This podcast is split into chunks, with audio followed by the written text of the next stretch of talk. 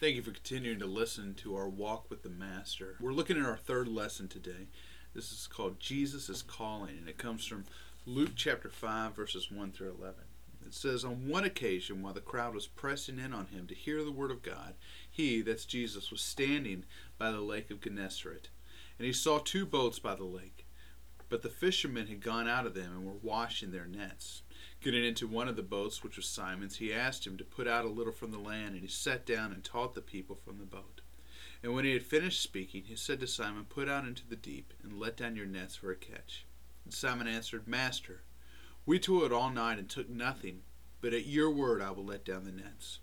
And when they had done this, they enclosed a large number of fish, and their nets were breaking.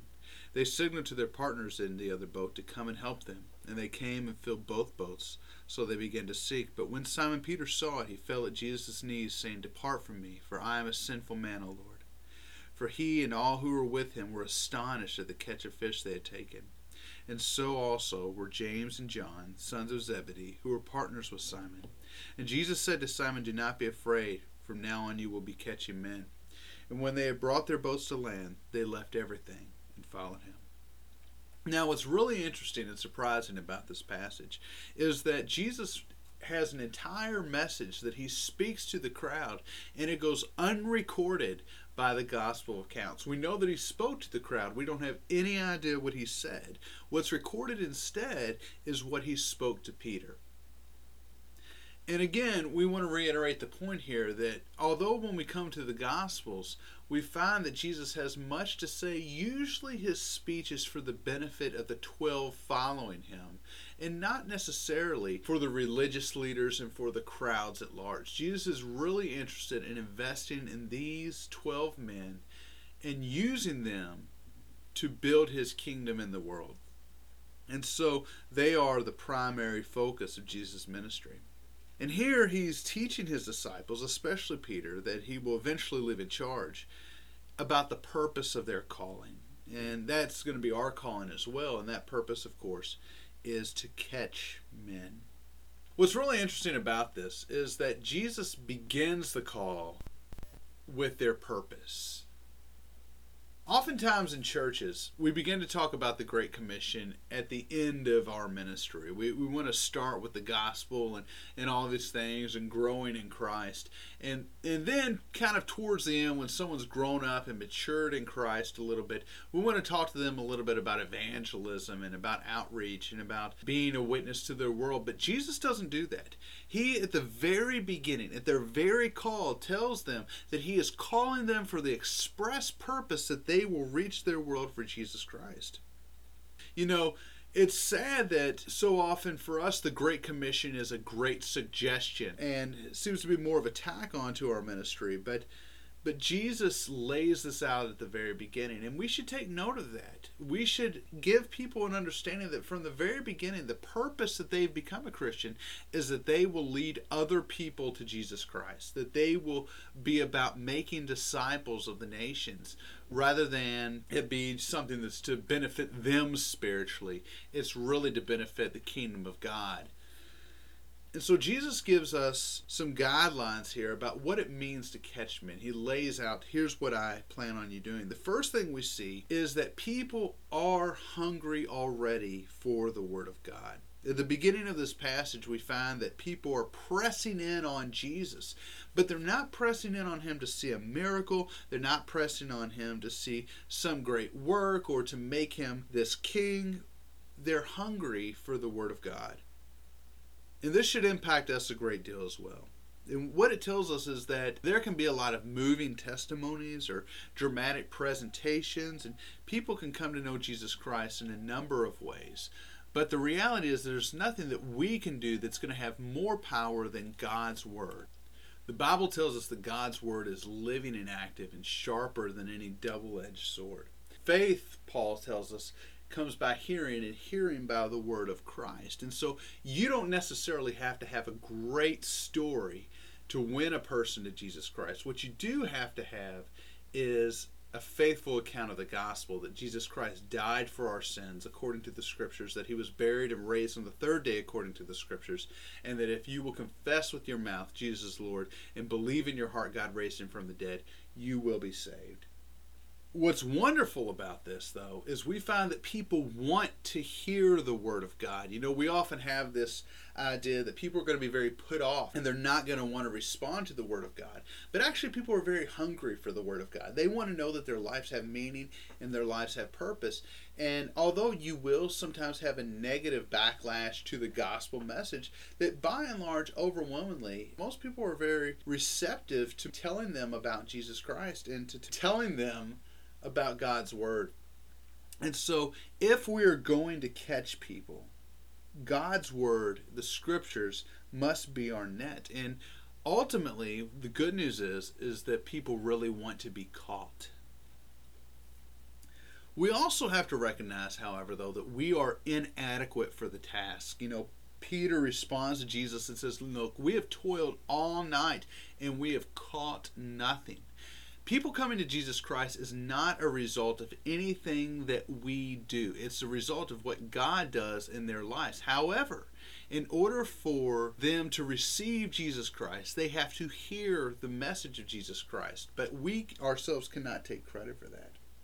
What Jesus had called the disciples to do and what he calls us to do in making disciples is impossible for us. We are totally dependent on the power of his word and his blessing our work. And so, whenever he calls us, whatever situation he puts us in, we may say to ourselves, you know what, I can't do this. I am incapable of doing this. And you know what? You're absolutely right.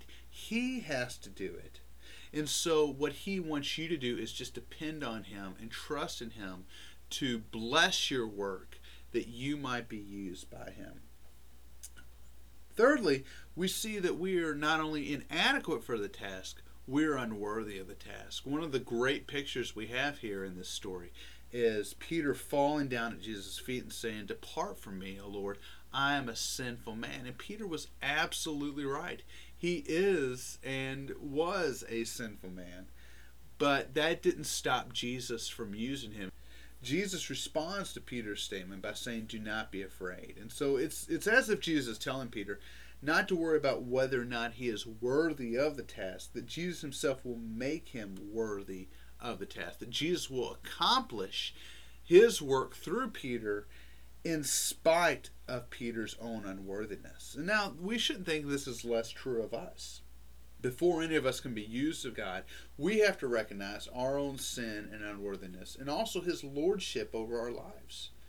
Now, at the same time, we shouldn't let a sense of unworthiness or shame keep us from doing what God has called us to do. The Bible says it is He who is at work in us both to will and to act according to His good purpose. And so, since the scriptures tell us that, we should know I am unworthy of the task, but that doesn't mean I, I can't do it. It means that I can do all things through Christ who strengthens me that he being at work in me, I can trust in him and his leading and his purpose in my life, and that if He has called me to catch men, then He doesn't necessarily call the equipped, He equips the called. Finally, we see that if I'm going to really be effective as a soul winner, then I have to follow what the disciples did. It says they left everything and they followed him. Now, there's going to be a lot of things that are going to compete for our affections. And Christ really has to be our first love if we are going to win people for him. And you say, well, why is that? Can I can I be a soul winner and still have all the things that I want? And I would say no. The reason isn't because that makes you less effective. The reason I, I really believe is that you're shooting yourself in the foot. See, what you will really talk about and what you will really be passionate about is that thing that you love uh, the Bible says that where your treasure is, there your heart will be also. And so when someone is excited about something, they talk about something. And usually that's where where their heart is. And so the reality is if I'm going to be passionate and talk about Jesus and be able to talk about him in a passionate way, he has to be where my heart is. And that means I have to cast off everything else that competes for the affection that I really should have for him. I believe people really want to be involved in something and be a part of something and really believe in something. But they want to know that that has made a difference, whatever it is, in our lives. And so if we are coming proclaiming Jesus Christ, they really have to believe that that's where our heart is, and, and, that is something that has changed us and transformed us. That they they really have to believe us before they're willing to accept and listen to, about Jesus Christ.